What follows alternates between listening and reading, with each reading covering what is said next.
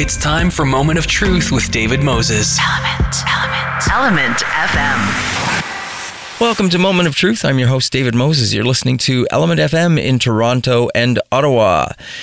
And it is a pleasure to welcome to the show. I have with me Matthew Scarfone. He is a postdoctoral fellow of philosophy at the University of Toronto, and he has authored a, an, an article in The Conversation. It is entitled why driving an electric vehicle might not be morally praiseworthy. I was quite intrigued by that title, so I gave uh, Matthew a call and uh, wanted to get him on the show to talk and expand on this a little bit more. His work also covers metaethics and, in particular, moral epistemology, but he also writes about areas uh, of ethics and sometimes epistemology and political philosophy. And uh, I'm just going to ask Matthew if he wouldn't mind explaining a little bit more about this idea of metaethics. Matthew, welcome to the show. Hi, David. Thanks for having me. So, metaethics, um, it's the area of philosophy that tries to understand our moral discourse and practice. Mm-hmm. So, it, it, typically contrasts against um, two other types of ethics. So, one is called normative ethics, which is where you see people debating about is it the consequences of the action that matter? Is it my intentions when performing the action? So that's one branch of ethics. Mm. The other branch of ethics is the, the, more applied stuff. So the sort of stuff I'm doing in the article about electric vehicles, um, where you see debates about specific moral issues like the rightness or wrongness or the praiseworthiness or blameworthiness of driving electric vehicles or euthanasia or what have you. Mm. And so and metaethics is this third branch. It just tries to uncover what are we doing when we're engaging in moral thought and practice in the first place?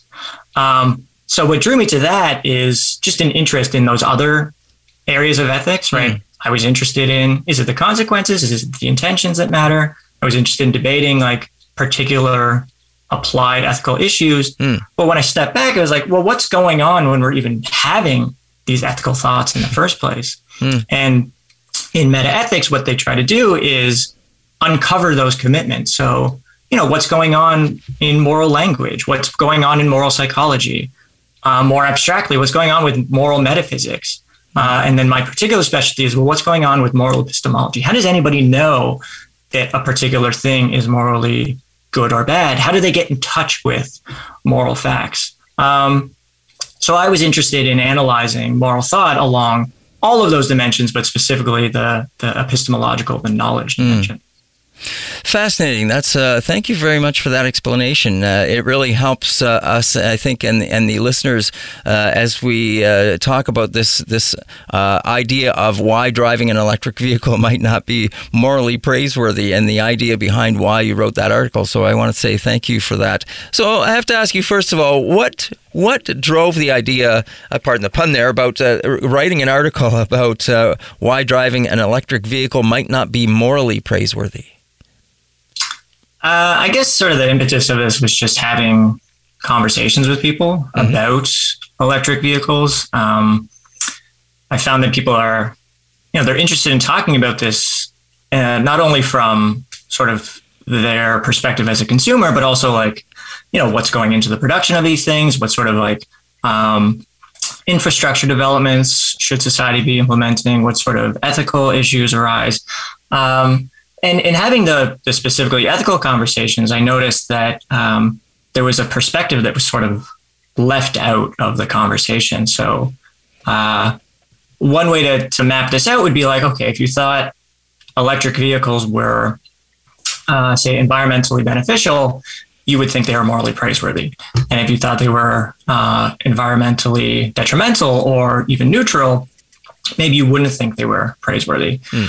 Um, and when you have like that basic sort of mapping, um, my intuition here is like, well, what happens if we sort of cross um, uh, these categories? So, uh, is there a perspective that makes sense where you could think these things are environmentally beneficial, but they're not praiseworthy, uh, or they're environmentally neutral or detrimental, and yet they are praiseworthy? So, I wanted to sort of uh, explore that first option. They're environmentally beneficial. I'm going to grant that, assume that, uh, and leave that stuff to the experts uh, and then see like, okay, does that settle the case of whether these things are praiseworthy? So I sort of explored this idea, and the more I thought about it, and the more I discussed with people, it seemed like no, there's there's actually some wiggle room here. So yeah, that was sort of the genesis of this. Okay, um, can you elaborate a little bit more? What kind of things did you discover in that dis- in that conversation with people about um, about you know about the electric vehicle, particularly because that's that's exactly what you chose to focus on for this was was is it praiseworthy to uh, and morally praiseworthy for to drive an electric vehicle? Yeah, I, I guess it was more the assumption that um, because it's environmentally beneficial, mm. um, it must be praiseworthy. And as a moral philosopher, I want to sort of understand, like, okay, what makes something praiseworthy? Right. Um, so again, even if we knew for sure that driving an EV or an electric vehicle would be great for the environment, um, that sort of like descriptive fact doesn't settle what we we ought to do. What's the moral thing to do? The moral category is sort of this over and above thing. Um, so in conversations, um, what I wasn't really hearing was uh, an explanation of that sort of supposed tight connection between this is environmentally beneficial and uh, it is praiseworthy to drive them. Um, and what I was thinking, well, whether anyone should drive these things sort of depends on, you know, what other options are available. Hmm. And that was sort of the big gap in the conversations that the the conversations I was getting into and, and the things I was hearing from people were artificially narrow about, you know, should I drive an electric vehicle or should I drive a internal combustion engine mm. vehicle? Mm. Uh, as if those were the only two possible things one could possibly do with their lives. Right. Um, and uh, I found that introducing these other options into the conversation was helpful for people um, because it got them thinking about, again, that connection between this is beneficial for the environment, but is it praiseworthy? So once mm. you introduce these other options, that praiseworthiness of driving electric vehicles seems to lessen or dampen. Yeah, I suppose if you think about it, uh, as you say, with other options available, such as uh, not driving, um, or walking, or riding a bike, taking public transit. Uh, these are these are all options that mm, we don't necessarily get praised for for doing them. They may be good for our health in some ways uh, if we're walking or riding a bike. Uh, there have they have drawbacks though as well, right? Uh, poor weather, uh, time of year, et cetera, et cetera. There's those kind of things to take into consideration when we're not uh, in inside of our our four door vehicle. Sure. Yeah. So some of the pushback I've got um, in response to this article and just the idea in general is um, people pointing out that I happen to live in Toronto and a, a very easily accessible mm. part of Toronto uh, mm-hmm. in terms of public transit. Um, buses are reliable here. Subway is great. Um, I could bike. I could walk to everything. Mm-hmm. Uh, and people are like, well, not all of us are that fortunate to live in a place like that. Right. Um, and, and, we do have to rely on our car. Yeah. Um, so I, yeah, that totally makes sense to me. Um, that uh, not everybody lives in a city in Canada or wherever where they have um, reliable public transit.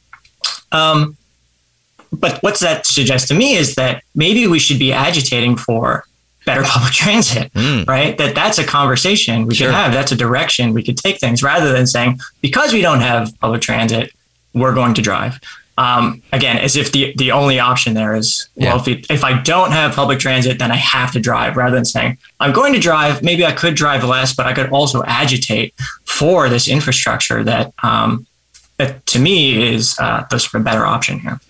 You know, as you're talking about that and, and public transit and those kind of things, I can't help but think of when I spent time in Europe and the amazing rail system that they have right across Europe and uh, the interconnectivity and how those schedules run on time and how it all runs amazingly well uh, to move mass people around.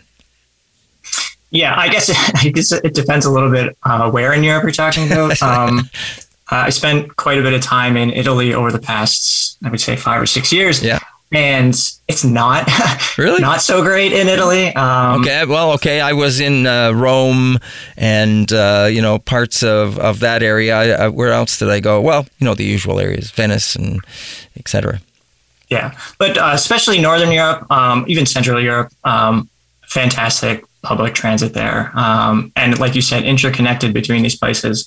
Um, Okay, so if we're in Canada, mm-hmm. um, which is a massive, massive yep. country, yep. Um, we do not have the same interconnectivity between the provinces, right? In fact, we're seeing less of it now um, that you know, things like Greyhound are shutting down across yep. the the country. Um, and Megabus is not really picking up the slack. Via Rail's a little bit um, better, but uh, you know could be offering more uh, frequent trips between destinations. The fares could be cheaper for people. All these sorts of things. Yep. Um, so th- that seems like an avenue for uh, pressure, right? That we could sure. put on yep. Um, the public conversation here, rather than just saying, "Okay, electric vehicles good for the environment." That's where we're going to put all our energy. Um, we just need a little bit more uh, information into this conversation. I think. Mm. Uh, I, I, know what you're saying. Uh, you know, when you bring in the question about I mean, we know that obviously driving an electric vehicle is better for the environment in terms of you know emissions and those kind of things. Uh, you know, you bring up the question, of course, around the manufacturing of the vehicles. Uh, I know that uh, at least one. Uh, I've driven uh, Volvos for a number of years, and I know that they always boast about the amount of recycling that goes into the vehicle and or uh, post when a vehicle is is returned. Um, I think they I think they said about seventy percent, and that was you know years ago when when when I remember reading that. So uh, I know that there's different things to consider, um, and certainly uh, even around the kind of batteries that are being used and uh, the manufacturing and what that is doing to the uh, to the environment, even around uh, uh, getting those batteries to the purpose to the point of being used in these vehicles, like they're used in any anything else, such as phones, etc. Mm-hmm. So there's a lot of questions around around that. Yeah, I mean, there are questions. Um, like my expertise, such as it is, I cannot weigh in on any of this stuff, right? I'm not an environmental engineer, sure. and I think most people reading this stuff are not environmental yep. engineers. Um, my sense of it as a layperson is just that the vast majority of environmental engineers think that this electric vehicles, even the production of them, all things considered, is much much better for the environment than. Whatever current system we have now. So yeah, you're right. There are questions, but um, the fact that there are questions shouldn't lead us to think that um, this is sort of like a 50-50 type thing. Um, which is where people tend to get bogged down in this conversation about electric cars. Like, as I said before, some people are like, no, I'm, I'm happy to grant that they're beneficial for the environment and thus they're praiseworthy. And like the other half of people are like, well, I'm just suspicious I'm they're either neutral for the environment or they might actually be worse if you take into account manufacturing. Yeah. Um, but even those people, like uh, presumably they're not environmental engineers either. You sort of, right. you know, you uh, you sort of glom on to what sort of confirms your um, your uh, suspicions in the first place, right? Mm-hmm. So if you're mm-hmm. uh, maybe if you're like more on the political left, you're you're more willing to accept that these are beneficial environment. And if you're more on the political right, you're going to be more suspicious of that. Um, but that sort of political divide does not track the what I see as the um, uh, perspective of environmental engineers. They seem to be overwhelmingly in favor of no, these are beneficial for the environment. Um, so in talking to people, um, uh, I yeah, I guess I wouldn't take people's lay suspicions of their environmental benefits as tracking anything worthwhile. It certainly gives you information about where they're coming from, um, but the science of this is sort of like I think overwhelmingly on one side. Hmm. Um, I I don't know if you've done any. You mentioned uh, traveling to Italy in the last num- number of years. I don't know if you've been out to the uh, province of British Columbia and or specifically Vancouver recently. Uh, not recently, no. Maybe 10 years ago 12 years oh, ago. Oh okay okay. well well I, this uh, earlier this year i uh, took my son out uh, to help set him up at the university of british columbia. I had not been to vancouver for 18 years i'm guessing. Mm-hmm. and um, i can tell you that uh, uh, from having been there i no longer call it vancouver I call it Tesla Town because literally there's like so many Teslas on the road out there. I could not believe it. Even my son commented on it. I was I was blown away how many are out there. Yeah. Um, did you see a lot of infrastructure around this um, to sort of support people needing to charge their cars on the go? I saw yeah, I saw enough of them. I wasn't looking for them, obviously, um, mm-hmm. but uh, I'm guessing that the infrastructure is is rapidly being uh, uh, built because of the amount of, of electric vehicles I saw on the road, and um, I saw at least two And I'm sure that, that just using the one uh, electric car that I mentioned, and then there's, of course, there are other manufacturers making them now, but uh, I saw two Tesla dealerships within the Vancouver area. So I'm guessing that they're going to sell them. They're, they're going to make sure that people are going to be able to uh, service them and get them charged, uh, you know, reasonably. Yeah, so that's a conversation that you know, as a society, we should be having, right? So if if you're reporting that you saw like a, a majority of electric vehicles happen to be Teslas, um, as far as I understand it, Teslas need to be charged by Tesla chargers, um, which means the infrastructure here is going to be taken over by a private entity, right? And, and that would be a little bit strange um, because it would incentivize people to buy more of this particular car. Rather than you know the system we have now it doesn't matter what car you mm. drive you drive up to the gas station and it the nozzle's going to fit um, but if we turned that over to okay the ford dealership uh, sells us the car and they also build the gas stations that i don't know that that makes me a little worried about um, how infrastructure is going to be developed and, and what uh, input um, private entities have in this rather than the, the sort of socially minded thing that I'm mm. after. Well, I think uh, from what I remember seeing, any electric area, charging uh, car area, there was always a combination of both for the Tesla and one for the for the other electric cars as well. It wasn't just specifically for Teslas. Um, so I, I, think that's being uh, taken into account um, as as these things roll out. Um, but like I said, uh, as compared to other cities uh, and other areas uh, here in, in, you know the Greater Toronto area. Um, uh, you know, even uh, the Oakville area has a certain number of, of Teslas. It, it's greater than that. I'm, I'm, not saying it's 50%, but I'm saying there was a lot more of, of the electric vehicle of that nature out there in Vancouver, for sure. sure. I think anybody can attest to that. So, yeah, and maybe that tracks what I was saying before about people's political allegiances, right? So, um, mm. look, you're, you're maybe leaning or are on the political left, um, and you're thinking more socially minded about you know environmental benefits and and what you can do for the environment. And here's an option that people have sort of um, that's been made available to them, and they're they're thinking, okay, if I could buy a car and I'm going to buy, you know, either the the electric vehicle or the internal combustion engine, maybe my political sensibilities push me towards buying the um, electric vehicle um, which that's all great, right? So I'm not against people buying right. electric vehicles at all. Yep. Um, I just want to uh, not have our options be artificially winnowed, right? Yeah. Um, yeah, no, I hear what you're saying um, because it, you know the idea of do we really need to have praise for driving something that that we should, like you say in your article, or ought to be, uh, because it is good for the environment and it helps uh, lower the emissions that we're all trying to get down. And uh, certainly, it's an option in terms of a vehicle that we see in North America uh, just because of what we were talking about. The way North America has been structured in terms of roads and set up, it, it's not set up the same way as Europe has been in terms of that public transit or the or in terms of not necessarily public transit but the ability to move around from one country to another in a very easy accessible way via the train uh, that they mm-hmm. have in Europe which we don't necess- we, we didn't get that infrastructure built when the countries were built um, it, it, was more built for roads and, and private vehicles and, and trucks and those kind of things yeah and if we're thinking now about okay we we do need some improvement to infrastructure. Clearly, the, the question is just what's that infrastructure going to look like? Um, turning this over to electric vehicles without having this conversation of uh, rail systems and bus systems and mm. interconnectivity mm. and all that stuff um, seems to make the same sort of mistake. It's a little bit short sighted. So, mm-hmm. um, the more we can push the conversation now, um, maybe when infrastructure starts getting developed, we're in a better position to have something that's going to be um, sustainable, not just environmentally, but just in terms of you know what we want our cities and countries and life to look like. Yeah, absolutely.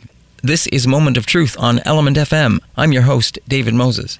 My guest here on the show today is Matthew Scarfone. He is a postdoctoral fellow in philosophy at the University of Toronto, and I'm talking to him about an article he authored in the conversation entitled Why Driving an Electric Vehicle Might Not Be Morally Praiseworthy. I'm wondering, is there anything else on this topic that we haven't touched on that you think we should elaborate or? or... I guess the specific moral praise aspect of this, right? So, um, so, so what I tried to get out in the article was that um, if you think these things are praiseworthy, then we need to give a story about what makes them praiseworthy, right? So usually um, we praise things that are morally good, mm-hmm.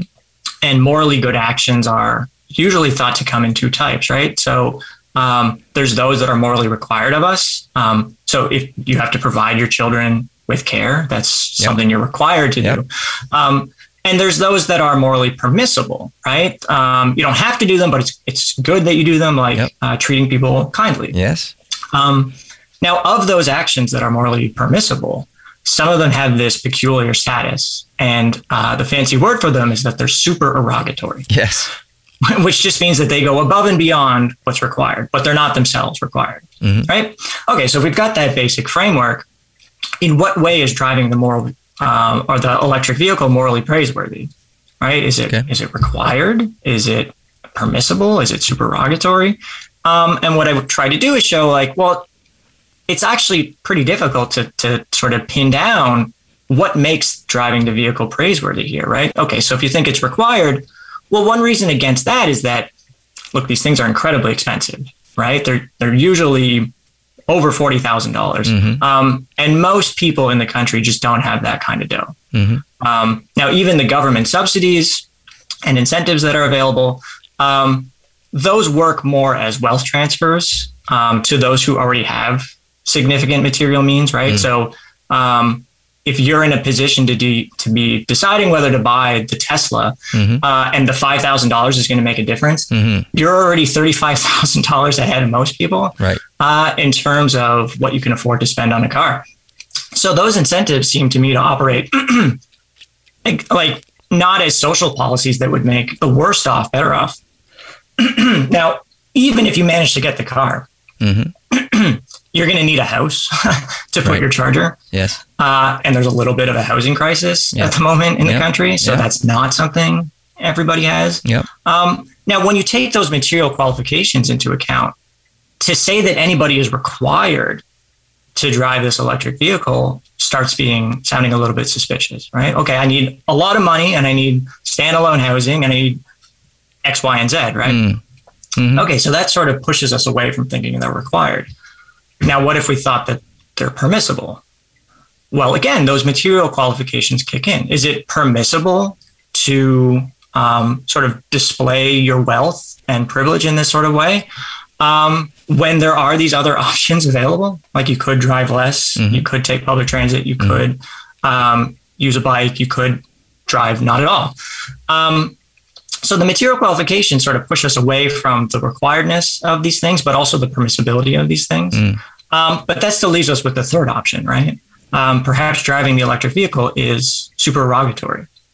Right. And, and that I think sounds more plausible to people. Look, right. they're not required because they're incredibly expensive. Um, in which case, my choosing to drive one reveals that I'm taking on a cost that others are not, and supererogatory actions go above and beyond what's required mm-hmm. um, because they're slightly costly to people. Okay, so now we've got one plausible category. They're supererogatory. Um, but again, once you introduce the other options, whether that thing is supererogatory, again, the plausibility lessens or dampens. Um, if you could drive less, then you choosing to drive an electric vehicle doesn't seem as praiseworthy anymore. I'm not right. saying it's there's no praise you could get. It's just the the, it, the conversation gets a little muddied here. Mm. So it just doesn't become as obvious once we go through that process as it was at the beginning. That oh, these things are good for the environment, ergo. Uh, it's praiseworthy to drive them. Mm. Um, if you go through the moral categories here and you proceed a little more slowly in the conversation, I think it reveals some things that um, most of us just hadn't noticed before. Yeah, I, I mean, as a status, uh, you know, a vehicle and, and a statement, uh, for sure, I understand what you're saying. The cost factor, I'm guessing that cost factor is going to drop at some point, especially with more and more car uh, vehicle manufacturers getting into the electric car side of things. Sure, I hope so. Yeah. So just to clarify, I am not at all suspicious of the manufacturing process for electric right. vehicles. I am happy to defer to the expert environmental engineers who seem mm. overwhelmingly uh, in favor of the view that, on the whole, these things are beneficial to the environment. Mm. My concern is about the infrastructure when we only think in terms of individuals driving cars. Yes. yes. And there, there has to be more into this conversation. If um, if we live in this gigantic country, um, high speed rail yep. is something that we're going to have to be taking seriously. Interconnectivity between the provinces, public transit within cities. So I think you're right that if individuals are thinking, which individual car should I buy? They should probably buy the electric vehicle. But that can't be the only conversation we're having about individual consumption choices. Right. This question of what are we going to do as a society? What sort of infrastructure are we going to build? Um, and is it going to work for everybody? So, you know, if you can get these cars down to a reasonable price, yep. I'm not sure what's reasonable for people. Let's say $25,000. That's still going to leave a lot of people out, mm-hmm. right? Mm. Um, a lot of people are dependent on ride shares and public transit and biking. And mm-hmm. they have a voice in this conversation as much as anybody else does. Mm-hmm. So to to have the conversation just be about internal combustion engines versus electric vehicles, I think leaves a lot of people out whose voices should matter here. Mm. Right. Uh, Matthew, it's been fascinating speaking with you about this and, and, discovering and just thinking about this in a different way. And, and I want to say thanks for uh, taking the time to join me on the show and talk about it as well. Yeah, thanks for having me, David. That's Matthew Scarfone. He is a postdoctoral fellow in philosophy at the University of Toronto. We'll be talking to him about his article, Why Driving an Electric Vehicle Might Not Be Morally Praiseworthy. You can find that in the conversation and read all about it that's this portion of the show. Thank you for listening. I'm your host, David Moses. Don't go away. We'll be right back with more right after this break, with more right here on Moment of Truth. Now back to Moment of Truth with David Moses. ELMNT, ELMNT, ELMNT FM. Welcome back to Moment of Truth. I'm your host, David Moses. You're listening to ELMNT FM in Toronto and Ottawa. And it is a pleasure to welcome to the show Tyrell Calder, and she is here to talk about a new stop motion animation short film that she just had premiered at TIFF. And it is entitled Beneath the Hidden Island of ethics. And so it is a pleasure to have uh, Tyrell here to talk about it and uh, say congratulations uh, to have her world premiere at TIFF. Welcome to the show, Tyrell. It's my pleasure and thank you. It's very exciting. Yeah. Well, speaking of very exciting, uh, you just came off of uh, your world premiere at TIFF. How did it go? It, you know, it, it, was. It's my first time being in an audience or even on a mm. stage. Two years, so mm. there's some kind of magic mm. happening. It was quite a haul. I think the screening of all the shorts in our program was about three hours long. Wow. Um, amazing work, amazing people, and I th- I think that especially when you get on the festival circuit and film after film, I, mm. I think you know, this time everyone was really appreciative of being there and really getting real time reactions from the crowd, like how they're, you know, taking in the film. Mm. And I, I was uh, very nervous, but I did hear some applause for mine. I really, really appreciated it. Yeah. That's great. yeah. Speaking to the nerves and things that get to people uh, as they're there. And, and it is nice that some of these things were reopened for TIFF. I know I heard a lot of talk around, you know, last year year, of course, everything was virtual and, and shut down. And, and so some of the things opened up again this year. And you just mentioned the film circuit as well. And I'm glad you mentioned that because your film, uh, for those people that, that missed it at TIFF, it's going to go on to a number of other things. You're, you're going to be at the Vancouver International Film Festival. You're in the Ottawa International Film Festival, imagineNATIVE uh, Film Festival, which is coming up. So there's there's some other opportunities for people to uh, to catch your film. No, it's very exciting. Um, I, I, love it. I, I, think the rest of the festivals are, as we know, online. Mm. As far as we know, online. Mm-hmm. Yeah. Um, but we'll see what happens as things slowly open up, and then quickly they'll say, "Grab your bag, come! it's changed now. You yeah. can come in and hang out with actual real people." So yeah. we'll, oh. we'll, see. Yeah, isn't it? It is crazy, isn't it? Because one moment uh, things open up, then they close down. It, it really leaves us in this very precarious sort of a situation. But hey, we're in unprecedented territory as far as uh, COVID 19 and, and all these variants that keep popping up and things. So we're trying to keep ourselves safe as well as everyone else, right? Absolutely, it's it's. I mean, that's the most important thing. It, it's selfish as a director because you mm. do want to get the audience's yeah. reactions, engage in dialogue. You know, I, but I mean, I I didn't want to sit on the film any longer. I mm. really want it out there. Um, you know, in the end, it's it's it's an experience you have with the film and not the filmmaker. So mm. I'm happy that it's now in the world. So, yeah. Uh, I like what you just said about that as well, uh, and we'll, I, I want to come back to that in a minute. Just to reintroduce the film, it's Meneath the hidden Island of Ethics. It's a stop motion animation film that you created. And uh, as I said off the top, Meneath is a. Thank you. Which is island in the, in the language. And so, uh, what you were just saying about putting it out in the world, well, I, my background is in visual art, mm. and it really uh, the experience with film, hundred percent. Like I love that all of my films have a life of their own. Mm. They teach me things. They mm. make friends that come back to me. Some people uh, treat my films like they're uh, like I didn't make them, like mm. they're their own mm. entity, and wow. they explain them to me. So it's it's actually quite fascinating. It's really, really a child. Yeah, absolutely. Now, Meneath, of course, features uh, a child. The the main character is, is Baby Girl. Uh, tell me more about how this came about. I was really interested in creating a film about ethics, mm-hmm. uh, and I knew that was loaded. And I also am not a professor, or I didn't study ethics in school. Um, I wanted to talk about uh, a POV from a child uh, because mm. she can take these things on.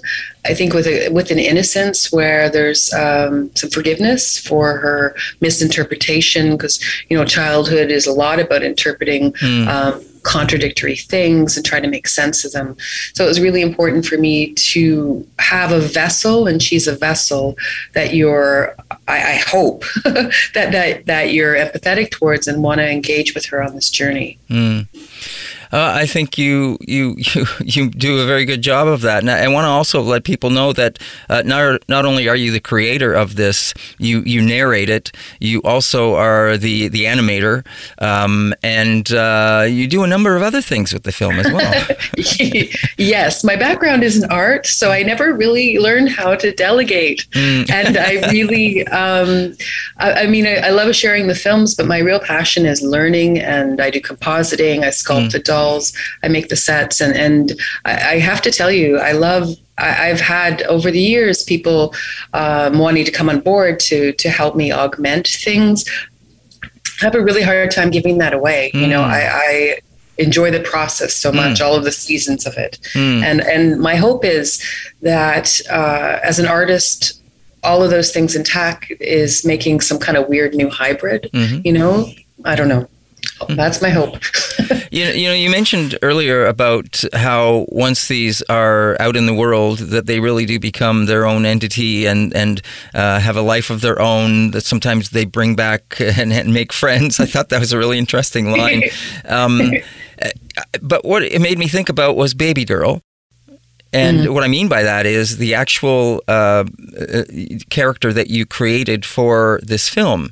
And where will where, how will baby girl be treated by you the the actual little character that you created not the not in the film but the actual little character that you created what do you what do you have in mind for baby girl uh, you mean physically yeah, or yeah I don't.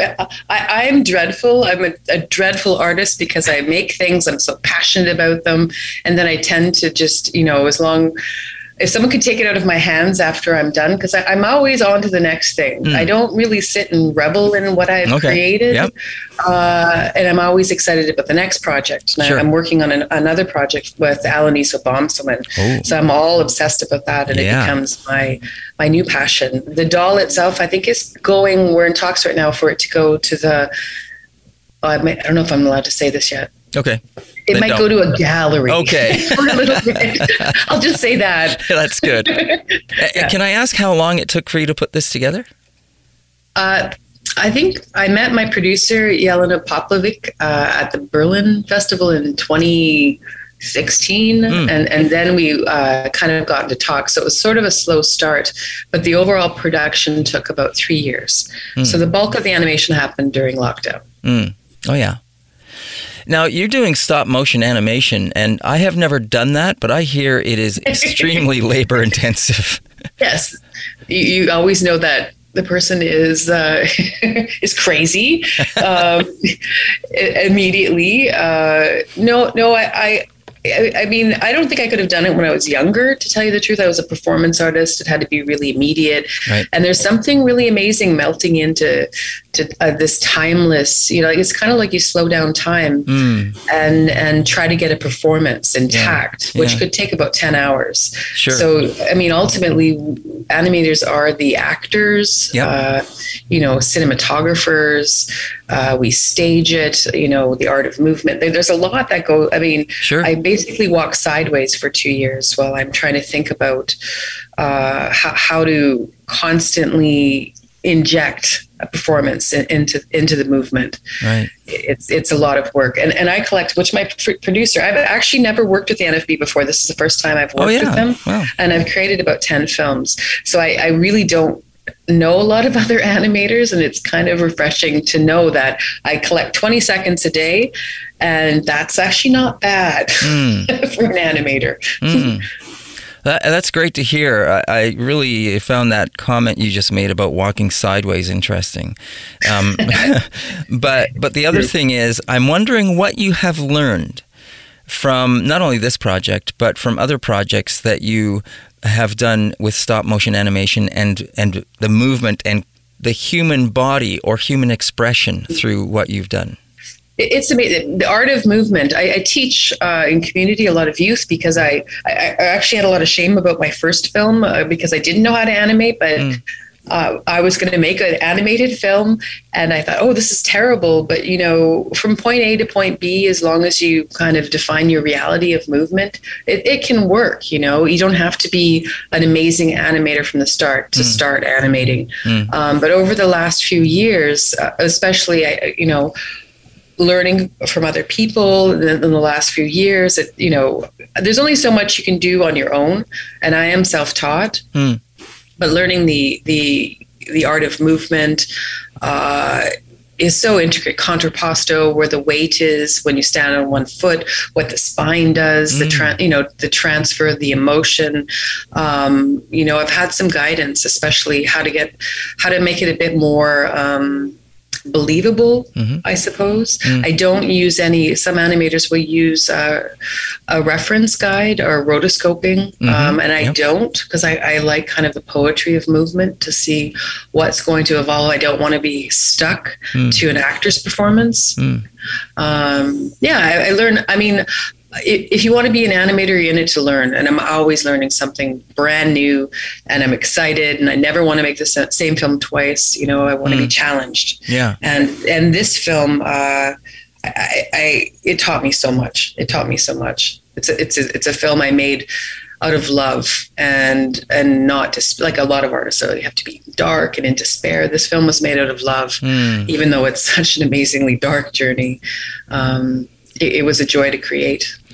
Well, the journey, uh, you know, that you're you, you of course refer to in the film, and that we are taken on, it it, it does take on some very big topics, and it yeah. also takes us into a very intimate, personal relationship with baby girl. You know, it's very much almost uh, at some points you feel like it's the uh, good devil, bad devil on the shoulders kind of thing. You know, um, because of the way you you have have uh, set this up and the things that that are being uh, um, brought towards her. But I, I really liked uh, for people that that you know are going to see this, and I recommend everybody does. Uh, it's about 20 minutes long, correct? Uh, just about yes. Yeah. Right. So um, the the overall kind of things that you get to see through the through the film, uh, you get to see the contrast between the seven deadly sins, and you you uh, bring that through uh, in terms of both English and the language because uh, of how you bring that that out, and uh, and it's really interesting to see throughout this whole thing is just a wonderful little little process that we, we get to see. And yes, it is dark, but it's done be, because we see this through baby girl's eyes, and we we get to see her uh, go through this. And um, and, she's and it, very brave. yeah, yeah, she really is, and and it's really wonderful to hear her say the words, you know, without giving too much of a spoiler alert. You know, this is not my fault.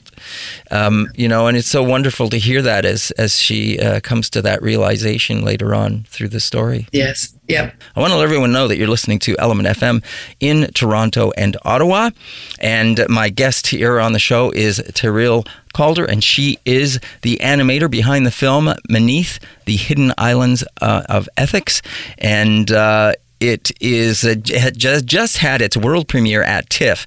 It's going to be going on to several other film festivals, including the Ottawa International Animated Film Festival. That's from September 22nd to October the 3rd.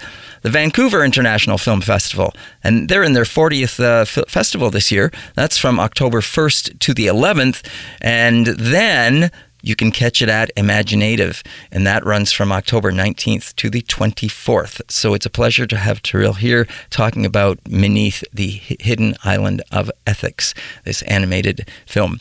So tell me more about the idea that. Um, uh, of the, the sins, the seven deadly sins, and going back and forth and, and, and, and pulling on the language and and and because really they are counter points of each other. And you're you're getting thrown one of the seven deadly sins but then you're thrown the opposite of that. And and and that's what we're really seeing a lot of is those opposites and trying to understand those opposites and how they work within us all not only for baby doll but through for all of us. And and how the things that that we get uh, thrown at our uh, in our own lives uh, and how we interpret them and how how we we are going to look at these things because to some degree it is our choices that we have to make. Yeah, the the impetus for making this film uh, uh it was that uh, I wanted to talk about um, colonial systems, which is mm. a hmm. very dry subject to take on. Mm-hmm. Um, and it's especially now uh, there's been a lot of push for equity in those systems. Mm. And I think a lot of people don't understand what it takes to fit into those systems mm. or what that voice in our head is mm. telling us. Mm. You know, uh, and, and so I was really obsessed with the idea of augmented reality. Oh, yeah. And uh, there will be a version of this film uh, that will go to gallery after um, after the release, uh, well, once it does its its uh, tour of the single channel film, mm. and I wanted the viewer to have. Uh, kind of a look into a voice that you don't know because there's often a misinterpretation um, that I've experienced is that oh you don't know better and if only you could mm. you know then you'll fit into this system and mm. it's hmm. like well I, I do know differently. Like it, I was trying to not necessarily set up a dichotomy between those two systems. Mm. I was really trying to introduce another one. Mm. You know, uh, it, it, wasn't necessarily because there's lots of indigenous peoples that are Christian yep. uh, and have different faiths. Sure, it, it's it's the idea that you know there are other ways of being a good person.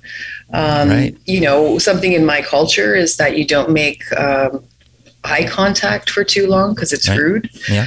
And and it's the opposite way in other systems, right? So that there's it, it's a cultural practice, it's ethics, it, it's it's so much more than that. And it, and instead of always giving people the tools how to incorporate that into the systems, I wanted to give them to give them a sense of what it feels like.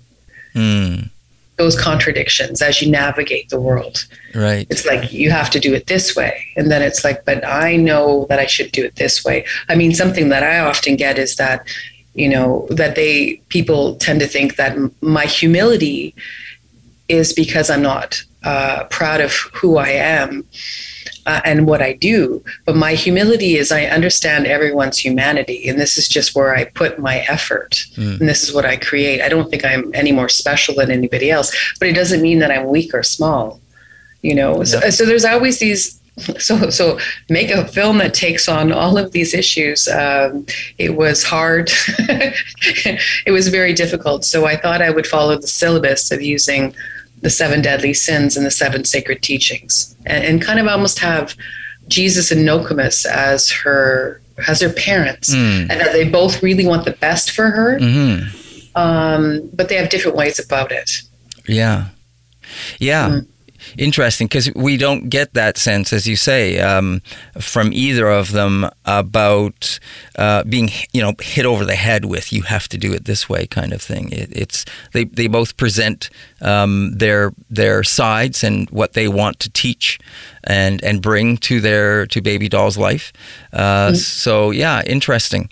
Um, being that baby doll, of course, is a, is a, a child and, and a young person uh, themselves, the timing of this, of course, is is very interesting. Uh, of course, because of, of the recent uh, findings of the unmarked graves across Canada in at several uh, former residential school sites. Yes, I was thinking about that this morning uh, as, as it pertains to this film.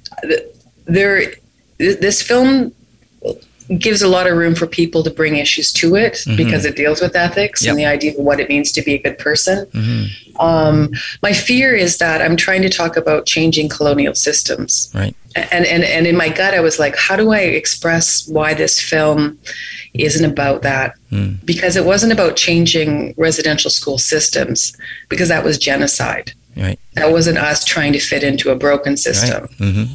Do you know what I mean? Mm-hmm. Like, you know so I, i'm but within that i think that there's a lot of healing um, what people bring to it. It's always amazed amazing to me especially people who are christian uh, really feel uh, passionate about how it, it it's uh, talking about Christianity uh, in a negative way. It's what people bring to the, the film mm-hmm. I find the most fascinating because then it, they'll say this is a film about you know blank, and I would never deny anyone that experience. Mm-hmm. I, I find it really interesting, and because it's so broad, I'm happy people can find themselves into it. So if somebody finds healing in it, I love that. You know. Mm-hmm. I guess it also depends on, like you said, it's not only what a person brings to it, but how uh, open-minded the person is around what they are seeing. Right? Yeah. If they if they bring a, nev- a negative interpretation to the idea that oh, uh, Christianity has had such a negative impact on uh, the indigenous culture, as we know through the residential school system, then mm. there may be that automatic negative um, it's true. You know that. that yeah. uh, and I've argued with people about that. It's really funny because Jesus is the only one that really takes care of like baby girl. He washes her, he talks mm. to her, he scolds her, mm. but but but he comes out of a place of love. Like mm. he really does. And I, and I was very careful to to create it that way. Right. You know. Yeah. Yeah. Now the other thing, you know, about yourself, because we haven't mentioned this, and I, and I've kind of sort of done this deliberately. Your own background is is Métis. You were born in Fort Frances, Ontario, and. I didn't introduce you as a Métis artist. I'm wondering how you like to be introduced yourself. Do you like to be because you know there's always even that is is sometimes uh, some people want to be known as the artist who happens to be Métis or First Nation or whatever it is, and you know some people don't really mind being introduced as you know the indigenous or you know a person first and and then the artist kind of thing or the person no i'm 100% proud to be indigenous mm-hmm. you know it's part of my experience it's it's why i'm compelled to tell the stories that i tell i'm part of an amazing community trying to make change with these stories i am Terril Calder Métis from the fort. That's how I grew up, mm. and uh, no, I, I honor that. Right. Now, you mentioned, I'm not sure how much you can share about this, but you mentioned uh, going on to your next project, which uh, happens to be with uh, Alanis Obomsawin. And I'm just wondering if is there is anything you can share around that at all? I can. I'm actually working on two projects with her. Um, one is uh, it's with the Glenn Gould Foundation. She's this year's laureate, and mm-hmm. she's going to be honored on October 4th. Mm-hmm. Because of COVID, they're doing things a little bit differently, and I've commissioned to create a digital mapping, um, light and sound projection show. So the film I'm just wrapping up right now during TIFF, so it means I'm so busy, is going to uh, is going to premiere on October 4th and it'll be projected onto the exterior of the old section of the ROM in Toronto. Oh, nice. Yeah. Oh, I, I remember being in uh, Quebec City for their 400th anniversary.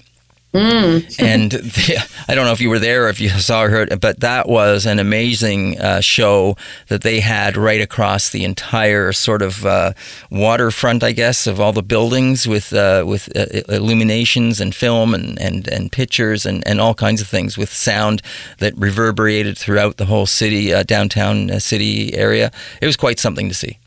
It's, it's amazing. I did see a show in Ottawa, but I don't remember who did it or why it was there. I was passing and I, this is fascinating. This is amazing. I love it. I'm, I'm really happy to be a part of it and learning new things. Again, I'm learning new things. Right. And that's, you say that's going to be October 4th? That's right. And that's going to be on the old uh, ROM. That's right. Cool, and uh, and so that's obviously going to be for the public to come down and watch. Do we know what time? I don't know off the top of my head, but I know it has to happen when it's dark. Yeah, I was going to say. I'm sorry. so we'll keep an eye on how soon the sun is dropping. they have a lot of publicity out. I'm oh, sure I'm sure they do, and I'm sure we'll hear about it in that regard. Um, and how long of a piece might that be? It's going to be 10 minutes long, but and yes. it will be presented on a loop. Uh, sorry, be pre- presented uh, on a loop, so oh, it'll yes. be looped. So oh, yeah, nice. so if you miss it the first time, yep. there'll be another time. That's great. It sounds very exciting, and it, you know, I think it's really wonderful to see the use of of uh, building faces uh, for these kinds of projections and things. There, there really are naturally wonderful um, um, walls that we can utilize, aren't they? Absolutely, it, it makes the city come to life. It's yeah, it crazy. does. Well, that's wonderful. So that's one of the projects. Uh, did you mention the other one? I, I, I, best not. Okay. we'll have to keep us in suspense about that one. But congratulations on that. That's great. A couple of projects with Alanis and and uh, she and herself uh, being uh, being recognized uh, for all the wonderful, wonderful uh, and thought provoking and and uh, work that she has done over the years to bring subjects of major concern around First Nation issues to life and and be recognized for that. She's done such an amazing amazing job. Yeah, she, you know, she's our matriarch. She's she's an extraordinary human being that I have had the pleasure to get to know and work with, mm. and yeah, I mean, just be inspired by. I'm, yeah, we're grateful that there's an Alanis Obomsawin in the world, aren't we? mm. that that is for sure.